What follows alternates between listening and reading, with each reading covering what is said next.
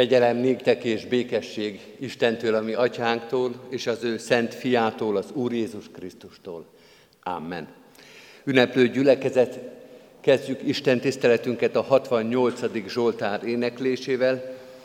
Énekeljük végig a 68. Zsoltárt, fennállva az első verszakot, majd helyünket elfoglalva további verszakokat is.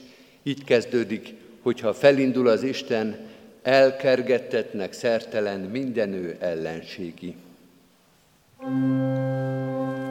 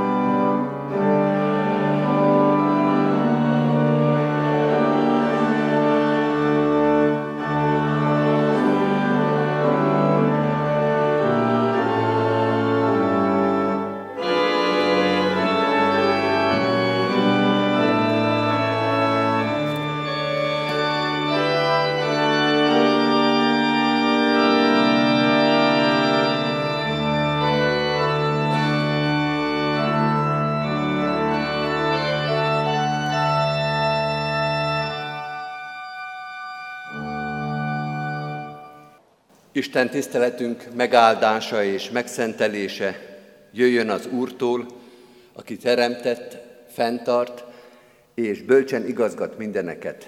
Amen. Halljátok az igét testvéreim, amint szól hozzánk az Pálapostolnak a korintusiakhoz írott első leveléből, a harmadik rész első kilenc verséből a következőképpen.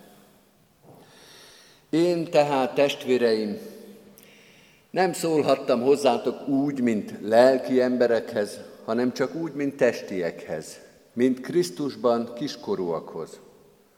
Teljes, tá, teljes, tá, teljes táplálékkal tápláltalak titeket, nem kemény eledellel, mert még nem bírtátok volna el. Sőt, még most sem bírjátok el, mert még testiek vagytok.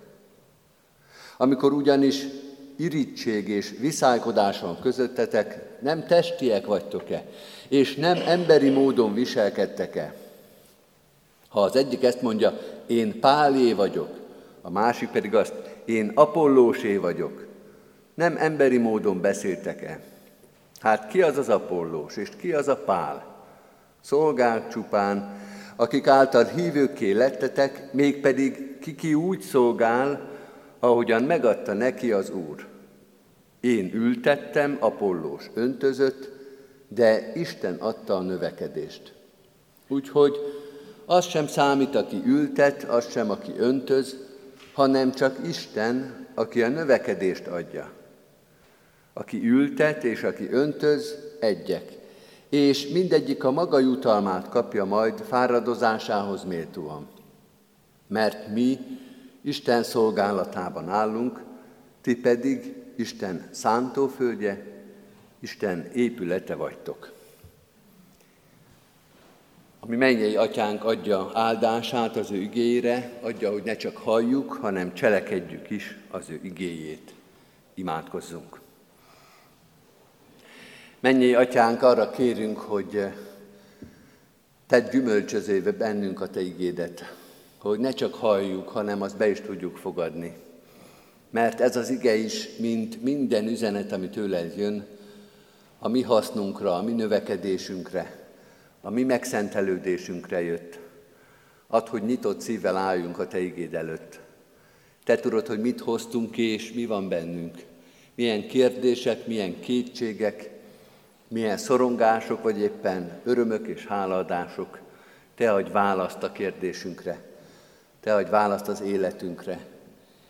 Nyisd meg minket a Te igéd és szent lelked előtt, hogy ne teljék el hiába rajtunk ez az óra, hogy ne folytassuk úgy az életünket, ahogy eddig éltünk, hanem legyünk közelebb hozzád, legyen szentebb az életünk, legyen pontosabb az igeértésünk, legyen erősebb a veled való kapcsolatunk. Bocsáss meg, hogyha ez sokszor nem volt ilyen tiszta előttünk, vagy ha tiszta is volt, ha láttuk is a célt, nem volt erőnk feléd indulni. Szólj és taníts bennünket, hogy az utaidat járjuk, hogy tanítványként érhessünk, hogy téged hirdethessünk ebben a világban. Bocsáss meg a bűneinket, és erősítsd meg az elszánásunkat, hogy apostolaitként, tanítványaitként a te akaratodat cselekedve éljük, hirdessük, képviseljük a te igédet a világban. Jézus Krisztusért, ami Urunkért, Mesterünkért. Amen. Kedves testvérek, foglaljuk el a helyünket, és készüljünk az ige hirdetésére az 590. dicséretünkkel. 590. dicséretünknek az első és második verszakát énekeljük. Az egyháznak a Jézus a fundamentuma. Az első két verszakot énekeljük el.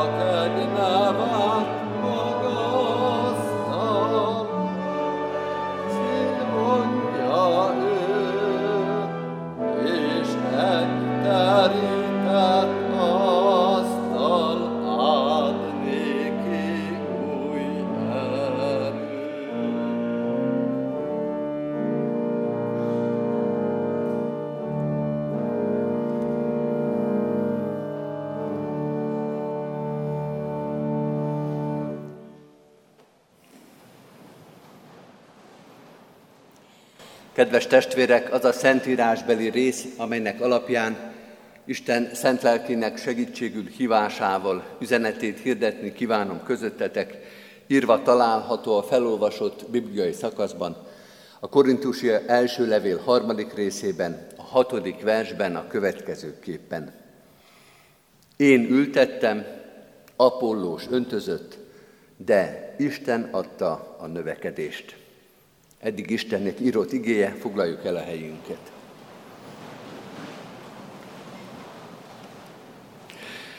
Kedves testvérek, a Bibliaolvasó kalauz szerint most a korintusi első levelet olvassuk.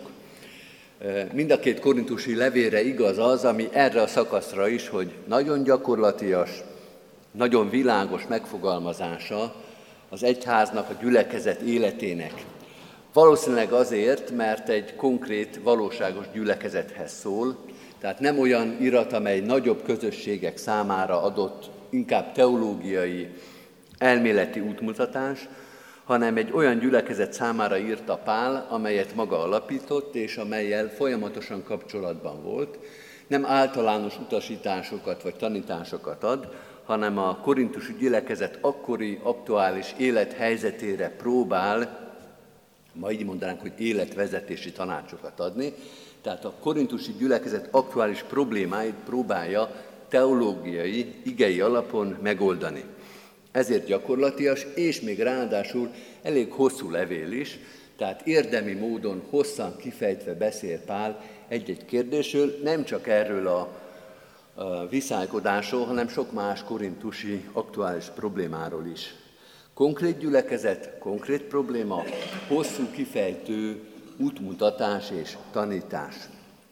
Hogy aktuálisnak tűnik a levél, az nem azért van, mert a korintusiak akkor a mai egyház vagy a mai egyházészek meg éppen most beleesnek egy-egy problémába vagy hibába, hanem azért, mert olyan problémák jönnek elő Korintusba is, amelyek mindig és folyamatosan előjönnek az emberi közösségekben.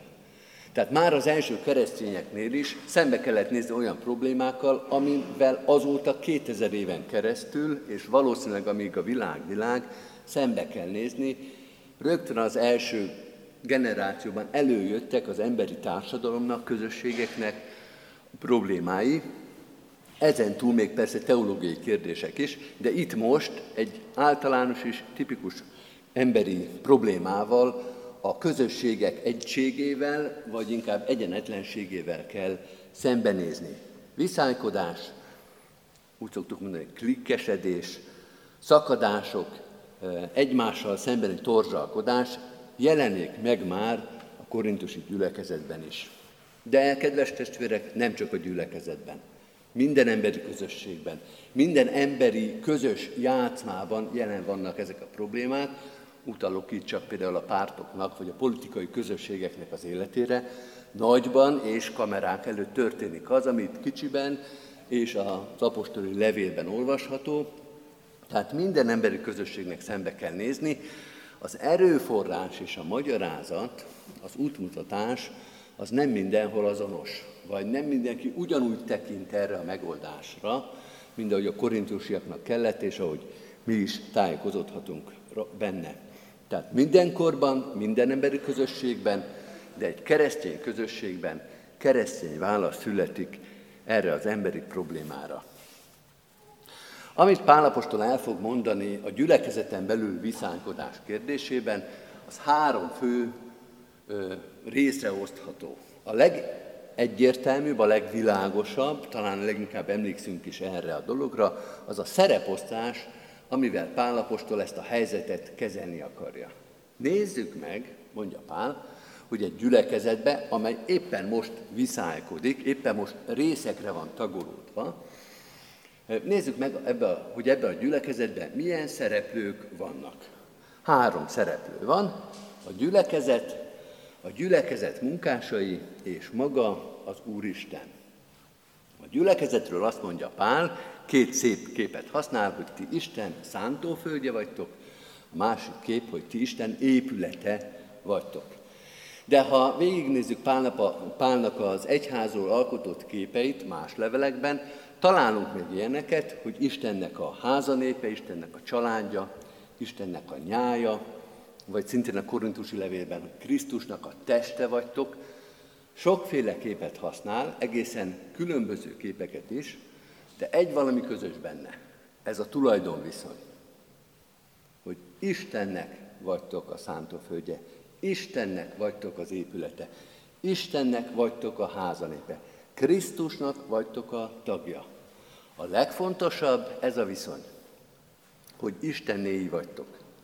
Semmi sem fontosabb ennél, mondja Pálapostól.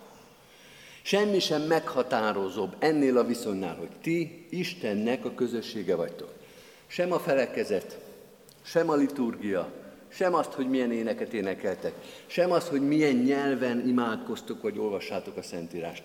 Sem a lelkész, sem a püspök, sem a főgondok, senki más szereplő vagy, vagy körülmény nem fontosabb ennél, amit ezekkel a képekkel el akarok mondani, hogy ti az Istené vagytok. Ez legyen az első kérdés. Sőt, ez legyen az első válasz. Ebből induljatok ki, hogy az életünket, az egész történetünket, ez fogja meghatározni. Kié vagyok? Kiké vagyunk mi? Kié vagyunk mi? Istené vagyunk. A második kérdés, de csak a második kérdés, hogy ki a szolga.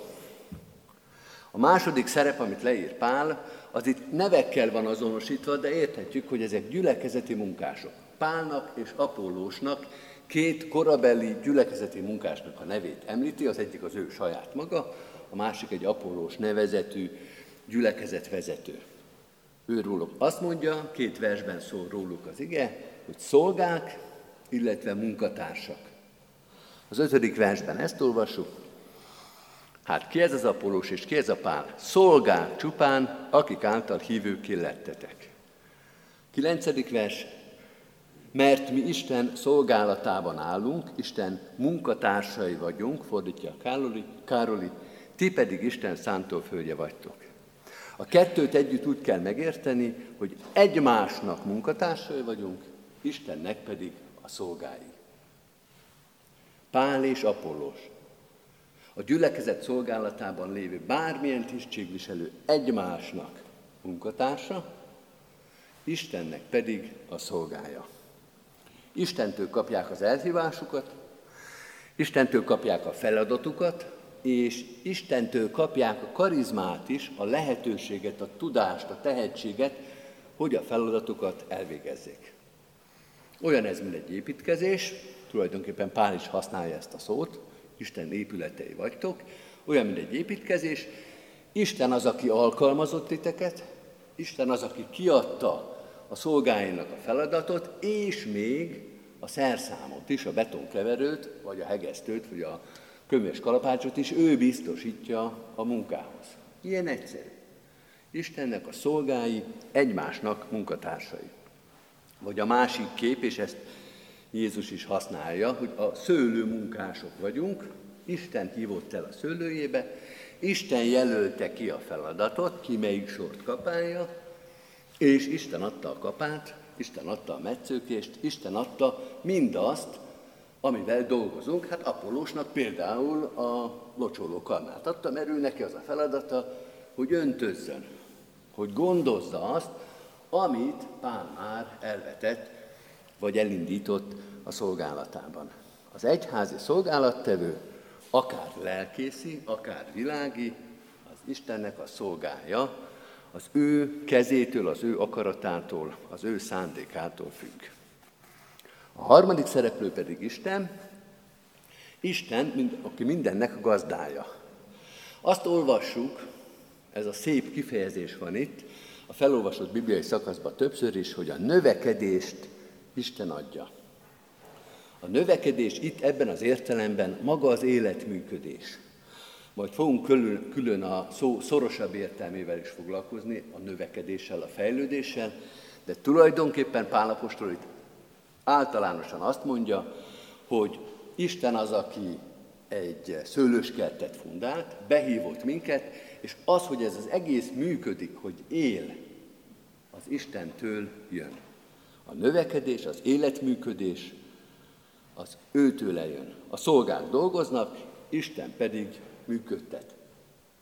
Olyan ez, mint az áramkör, hát ezt a képet Pálapostól nem alkalmazza, de mi alkalmazhatjuk, hogy van abban vezeték, van abban kapcsoló, van abban ellenállás, izzó, csöngő, bármi, de az áramforrás az maga Isten.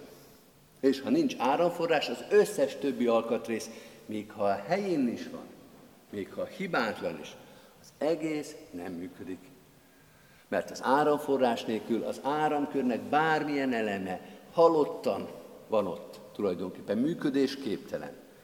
Minden egyes elemnek az adja meg az értelmét és az egésznek a működését, hogy az áramforrásból áramot, energiát kap az egész rendszer. Ilyenek vagytok, mondja Pálapostól, ilyenek vagyunk, így működik az egyház. Most nézzük rá erre a növekedés szóra, mert ez egy bűvös szó.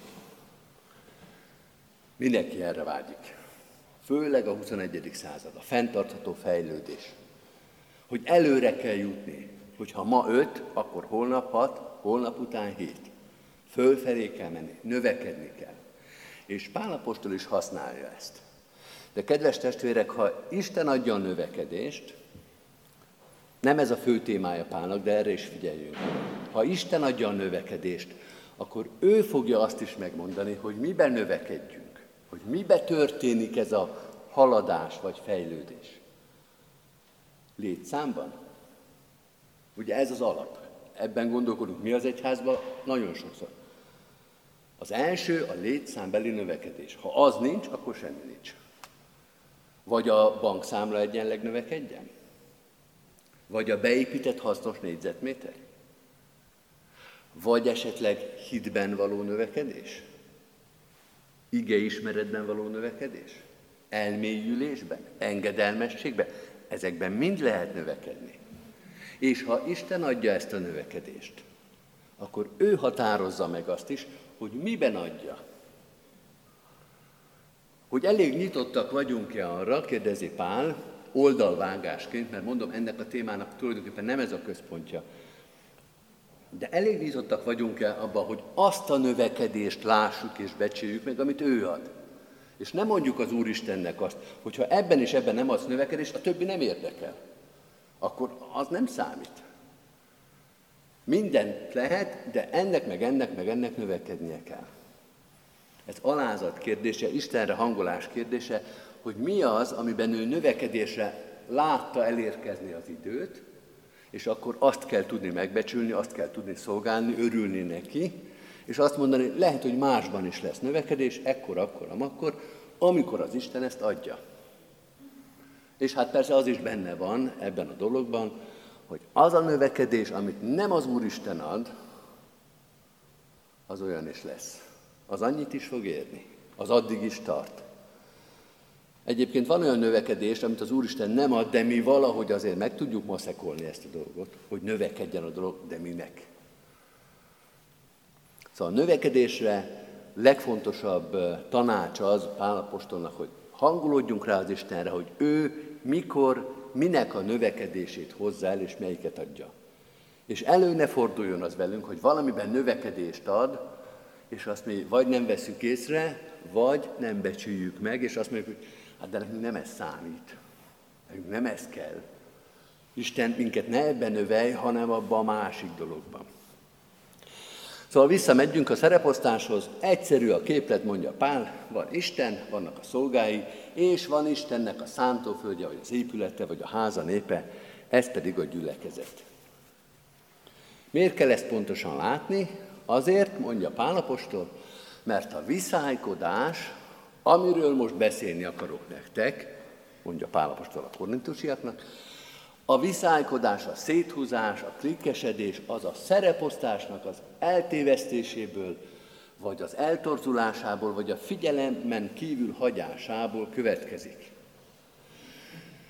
Mielőtt még ezt kifejtenénk, hadd mondjam azt, hogy Pál használ egy képes, képet, és ezt meg kell szívlelni, vagy oda kell rá figyelni. Először azt mondja, hogy a viszálykodás az a kiskorúságnak a jele. Mindjárt magyarázzuk is, hogy miből adódik, de először azt tisztázzuk, hogy aki viszálykodik, aki széthúz, aki klikkesedik, az olyan, mint a gyerek. És ez nem dicséret. Amikor a felnőttek civódnak, felnőtt emberek, veszekednek, hisztiznek, és azt mondjuk rájuk, hát mi a gyerekek, akkor ezzel nem dicsértük meg őket. Akkor azt mondtuk, hogy az lett volna az elvárás, hogy felnőttként viselkedjenek mondjuk egy konfliktus vagy egy feszült helyzetbe, de hát mi a gyerekek. Úgy civódnak. És Pál is ezt mondja. Hogy akármilyen erősnek, akármilyen modernnek, akármilyen ügyesnek, haladónak, nagynak gondoljátok magatokat, hát gyerekek vagytok még. Úgy kell veletek beszélni, mint a gyerekekkel. Dedó szinten kell veletek beszélni, mert még felnőtt dolgokban úgy látszik, nem vagytok elég erősek. Hát úgy viselkedtek, mint a gyerekek. A viszálykodás az gyerekes viselkedés.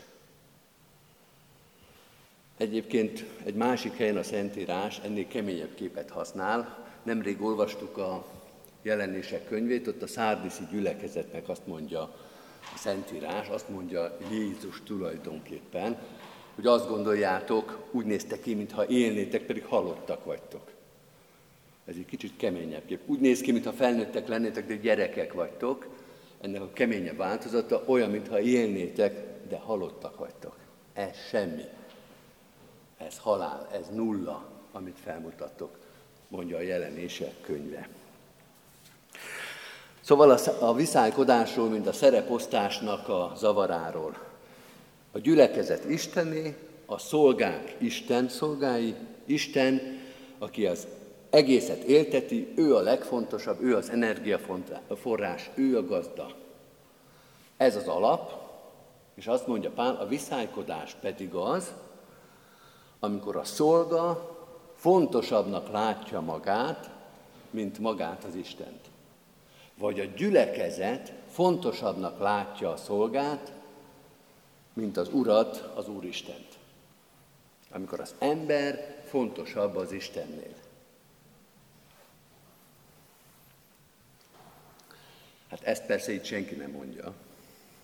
Ezt senki nem vallja be, senki nem hirdeti ezt, hogy az ember fontosabb lenne az Istennél, de azért ez előfordul. Hadd idézzek egy magyar humoristát, aki most segít nekünk ezt megérteni, biztos sokan ismerik, úgy hívják, hogy Sándor György, és egyszer egy irodalmi jellegű műsorában azt mondta, hogy most el fogom mondani nektek XY költőnek a legrövidebb versét. Itt már volt egy kis kuncogás, mert mindenki tudta, hogy ez az illetője kilométer hosszú verseket ír, a versei úgy néznek ki, mint a teleírt oldalak, tehát egy nagyon hosszú szöveget írt, de ez most a legrövidebb vers lesz. Sándor György kiállt, mint hogy a szavanna, és azt mondta, a vers így hangzik, I és Gyula és én, de főleg én. Jézus Krisztus és én, de főleg én. Az egyház és én, de főleg én. Nem olyan ismeretlen ez, kedves testvérek. Amikor az ember azt érzi, hogy persze mindenki Krisztussal kezdi, persze mindenki az egyházzal kezdi, de a zárósor, ami egyébként rögtön a második sor, az azért elhelyezi ezt a történetet, hogy de azért főleg én, hogy rólam szól ez a dolog. Nem hivatalosan, de lényegében. De, de hogy még keményebb legyek, hadd idézem föl egy régi beszélgetésemet, amikor egy idős lelkészre beszélgettem, és egy harmadik, egy régi, nagy hírű, nagy hatású igehirdetőről beszéltünk, és akkor erről a régi nagy hatású, nagy és egyébként valóban jó igehirdetőről az illető azt mondta, kortársa, hogy lángolt a Krisztusért, de bűzlött a hiúságtól. Ez még erősebb. De ezt is ismerjük, hogy lángol a Krisztusért, de az órunkat nem lehet becsapni. Hogy itt a hiúságról van szó, az egóról van szó. Hát ki ne ismerni ezt, kedves testvérek? Amikor az ego, a hiúság fölé kerekedik a legszentebb ügynek is, még Krisztus ügyének is.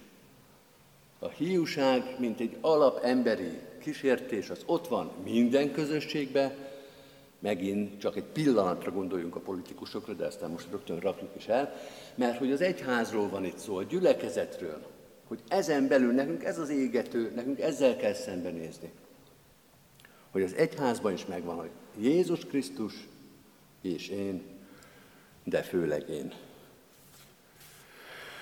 A viszánykodás, mondja Pálapostól, az erről szól. A hiúságnak a vásáráról. Hát ki az a Pál, ki az az Apollós? Ők mennének Jézus Krisztus elé. És ez nem csak a vezetőknek a kísértése, hanem az embereknek is. Hogy szeretnének beállni valakinek a dicsfényébe, a, a csapatába. Én övé vagyok, én övé vagyok. Pálapostól alapvetően nem magát meg Apollóst szidja, hanem a korintusiakat. Ti mondjátok, hogy én Pálé vagyok, én Apollósé vagyok. Ti gerjesztitek ezt a hiúságot és ezt a feszültséget, hogy emberekre koncentráltok, miközben nyilvánvaló, hogy itt a főnök, a gazda, aki elhívott titeket, aki összegyűjtött titeket, aki a szolgáit szolgálatba állította, ez maga a Teremtő Isten. A viszálykodás kiskorúság, mondja Pálapostól, ez lesz a harmadik gondolatunk, és ez egy nagyon fontos kép, mert ezzel azt mondja, hogy tessék fölnőni. Nem lehet gyereknek maradni. Hát egy ideig lehet, ott kezdődik a dolog, de nem kell úgy maradni, és nem is lehet úgy maradni. Nem szabad, nem engedhetitek meg magatoknak. Tessék kinőni ebből. Tessék ezt abba hagyni. Tessék abba hagyni ezt a viszálykodást. Nincs mentség, nincs magyarázat, hogy meglett, érett keresztények úgy viselkednek, mint a gyerekek. Tessék felnőni ebből. Ezért kell egyébként a szereposztást tisztán látni, hogy tessék ezt csinálni. Ide van írva. Három szerep van, gyülekezet, szolgál, Isten. Mi ezen a bonyolult? Mit nem lehet ezen megérteni? Mire lehet azt mondani, hogy ezt mi nem csináljuk, ezt mi nem tudjuk, ezt mi nem akarjuk? Tessék, ezt várom tőletek. Nincs magyarázkodás, nincs kifogás. Tessék felnőni keresztényként. A másik pedig az, hogyha ez Istennek a az épülete, Istennek a gyülekezete, Istennek a közössége. Ha ő adja ki a munkát, akkor tessék tőle kérni a segítséget. Úgy is mondhatnánk, hogy kérjétek az Istent, ti Istennek a munkásai, hogy gondoskodjon a munka és a balesetvédelemről is. Ez a munkáltató feladata. Ha az a veszély, ha attól kell félni, hogy a hiúságotok, a szereptévesztésetek veszélyezteti az egészet, akkor kérjétek Istent, hogy segítsen ebben. Rakjon titeket helyre. Adjon erőt, hogy legyőzzétek a természetes emberi hiúságotokat, vagy ezt a megosztottságot. Hát ez a veszélyforrás, mert emberek vagyunk. Kérjük Istent, hogy ebbe segítsen. Nincs kibúvó, viszont van reménység, hogy aki szolgálatba állított, az meg tud őrizni attól, hogy ezek a dolgok, ezek a pitiáner, kellemetlen, kínos emberi torzsalkodások az egészet veszélyeztessék. Kérjétek a munkába állító urat, hogy vigyázzon rátok ebben a kérdésben. Kedves testvérek, a korintusi levél kemény levél, és sok kemény problémát hoz elő, de nagyon bíztató levél. Mert azt mondja a korintusiaknak, és nem voltak ők rosszabbak senkinél, azt mondja a korintusiaknak, hogy van reménységetek ugyanezt jól csinálni. Ugyanezt viszálykodás nélkül, vagy más problémában, annélkül a probléma nélkül. Kérjétek Istent, hogy erősítse meg, hogy csináljátok rendesen, becsületesen, tisztán, szenteknek a módján azt, amire ő elhívott titeket. Egyrészt azt mondhatjuk, lám az első keresztények is rögtön az első évtizedekbe belementek minden hibába szinte. Nem nagyon tudott már olyan hibát kitalálni a kereszténység, amit az első gyülekezetek már nem csináltak volna. Másrészt mondhatjuk, hogy nem is kell ennek így lennie. Ahogy a korintusiaknak volt válasz, volt orvosság a betegségükre, úgy a mai keresztényeknek is van. Ezzel a hittel, reménységgel és ezzel a fegyelemmel olvassuk a korintusi levelet, hogy ami nekik igaz volt, ami rájuk igaz volt, az legyen igaz ránk is. Amen. Válaszoljunk Isten igényére az 590. dicséretünkkel, amit elkezdtünk, annak az utolsó verszakát fogjuk énekelni, 590. dicséretünk utolsó verszaka, a három egy Istennel már itt a földön egy.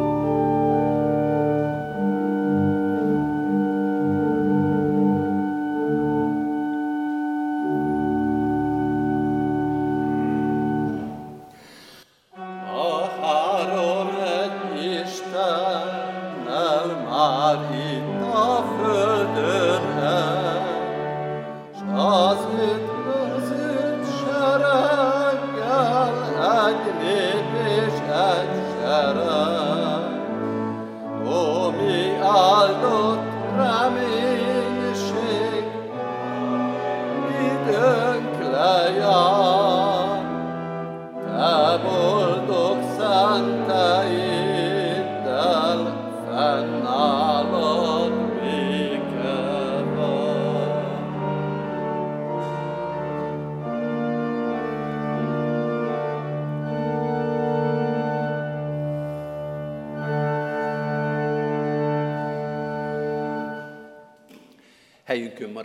hajtsuk meg a fejünket és imádkozzunk. Mennyei atyánk, bocsáss meg nekünk, hogy nem tudunk másképpen eléd állni, csak a gyarlóságainkkal, bűneinkkel, fájdalmas vagy szánalmas hiányosságainkkal. De köszönjük, hogy eléd állhatunk. Eléd hozhatjuk életünknek minden gyengeségét, mert tudva tudjuk azt, hogy nem a szégyenünkre, nem a csúfolásunkra jöttél, hanem a gyógyulásunkra. Szeretnénk meggyógyulni, szeretnénk kiavítani a hibánkat, hátunk mögött hagyni az elrontott dolgokat. Szeretnénk a te szereposztásod szerint élni, szolgálni, dolgozni. Add, hogy felnőjünk ehhez a feladathoz, hogy ne gyerekesen, ne hiúságban, ne gyarlóságban, ne emberi védkeinkben, hanem tőled kapott tiszta ruhában, megtisztított szívvel szolgálhassunk téged. Így kérjük szent lelkednek a vezetését, igédnek a világosságát, a te erődet és alkalmasságodat minden dolgunkhoz. A gyülekezetben, a munkahelyünkön, a családunkban, a társadalomban, Légy velünk és erősíts meg minket, hogy ne hozunk szégyent rád, sőt, a te dicsőségedet hirdessük. Így kérünk, áldj meg minket a hétköznapokban, áldj meg minket az ünnepben, örömben, hálaadásban, épp úgy, mint a szomorúságban és a gyászban is. Mert a te jelenléted áldás, erre van szükségünk, a gyászunkban, a szomorúságunkban vigasztalásra, gyógyulásra, a félelmeinkben, a szomorúságunkban, a szorongásainkban reménységre van szükségünk. Az erőtlenségünkben, az elhagyatottságunkban bizakodásra. Állj mellénk és erősíts bennünket. Erősíts, hogy mi is tudjuk erősíteni egymást, hogy egymás terhét tudjuk hordozni, hogy észrevegyük, mások fájdalmát, szomorúságát, és oda tudjunk melléjük állni. Ezért is kérünk, erősítsd a gyülekezetünket, hogy ezt a szolgálatot elvégezhessük. Áldást kérünk az egész közösségünkre, áldást kérünk a városunkra, nemzetünkre, a körülöttünk élő népekre, de imádkozunk az egész emberiségért is. Nehéz időket élünk, de ezeket is mi hoztuk magunkra és hány év és évtized és évszázad volt ennél sokkal nehezebb. Urunk, a Te gondviselő kegyelmed maradjon velünk, őrizze meg járványtól, betegségtől, teremtsen békét nép és nép, ember és ember között, Te adj, aki helyre hozod az elrontott dolgokat, bizakodó, reményteljes szíveket adsz nekünk. Urunk, rád bízzuk minden közösségünket ebben a nehéz, forgandó, széteső világban. Te légy a biztos pont, a szegeletkő a lábunk alatt. Így könyörgünk, őriz meg minket, most és mindenkoron. Amen. Vigyük egyen-egyenként is Isten elé imádságainkat.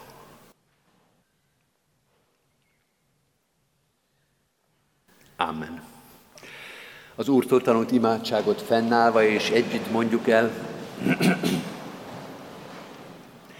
Mi, atyánk, aki a mennyekben vagy, szenteltessék meg a te neved.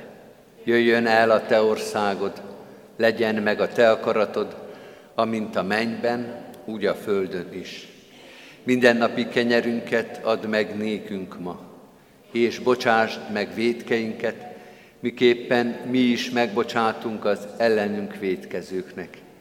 És ne vigy minket kísértésbe, de szabadíts meg a gonosztól, mert tiéd az ország, a hatalom és a dicsőség mind örökké. Amen. Hirdetem az adakozást, testvérek, hálával áldozatok az Úrnak, és teljesítsétek a felségesnek tett fogadásitokat. Mindezek után az Úr Jézus Krisztusnak kegyelme, Istennek, ami atyánknak szeretete, és a Szentlélek Istennek közössége legyen és maradjon minnyájatokkal. Amen. Foglaljuk el a helyünket, kedves testvérek, hallgassuk meg a hirdetéseket. Szeretettel hirdetem, hogy a kiáratoknál hirdető lapokat, szórólapokat találhatunk gyülekezetünk alkalmairól, híreiről, vigyünk azoknak is, akik ma nem tudtak eljönni, illetve a gyülekezet internetes felületein is tájékozódhatunk egyházközségünk, gyülekezetünk szolgálatairól. A heti alkalmainkból most a csütörtök, péntek, szombati bűnbánati sorozatot emelem ki, amely itt a templomban lesz, este 6 órakor, csütörtök, péntek, szombaton. Ezzel készülünk a következő vasárnapi úrvacsorás közösségre, a három este Komádi Róbert lelkipásztor szolgál, szeretettel hívunk és várunk mindenkit. Ugyanezen a héten, már most délutántól péntekig lesz gyülekezetünk közös tábora, több generációs tábor a Balaton Szárszon. Imádkozunk ennek a szolgálatnak a teljességéért, hogy felfrissülve, igével és Isten szent lelkével megtelve térhessünk majd vissza szolgálatainkba. A ránk következő hétvégén, augusztus 20-án szombaton, 9 órakor tartunk ünnepi Isten tiszteletet itt a templomban, délután 4 órakor pedig ünnepi megemlékezés lesz az ökumenikus és ökumenikus kenyéráldás a római katolikus templom mellett. A, ahogy hirdettem is, a ránk következő vasárnapon 9 órakor, 11-kor és este 6 órakor is itt a templomban, de minden igehirdető helyünkön a városban megterítjük az úrasztalát, és új kenyéri háladásra, úrvacsorai közösségre hívjuk a gyülekezet tagjait. Örömmel hirdetem, hogy az elmúlt héten megkereszteltük Dávid Lóránt és Dobó Máté testvéreinket. Házasuló jegyesek is vannak a gyülekezetben, másodszor hirdetjük, hogy Hasprai Attila jegyezte Halupka Brigittát, Isten áldja meg az ő életüket, legyen gondviselő uruk egész életükben. Szomorú szívvel, de Isten vigasztalásába vetett hittel remény, eh, hirdetjük, hogy az elmúlt héten elbúcsúztunk Sipos Sándor József és dr. Tóth Ákos György testvéreinktől. Hallottunk dr. Nagy Tibor, nyugalmazott Dunamelléki egyházkerületi főjegyző, a Bács-Kiskunsági Egyházmegye egykori esperese, Budapest Buda hegyvidéki, korábban Kecskeméti, Veszprémi és Nagydobosi lelkipásztor. Itt gyülekezetünkben is hosszú ideig szolgált Nagy Tibor, nagy tiszteletű úr. Az ő búcsúztatása 25-én, csütörtökön délután két órakor lesz a Budapest Fasori Református templomban. Isten vigasztaló szent lelkét kérjük a megszomorodott szívű családtagokra, egész gyülekezetünkre, egyházunkra.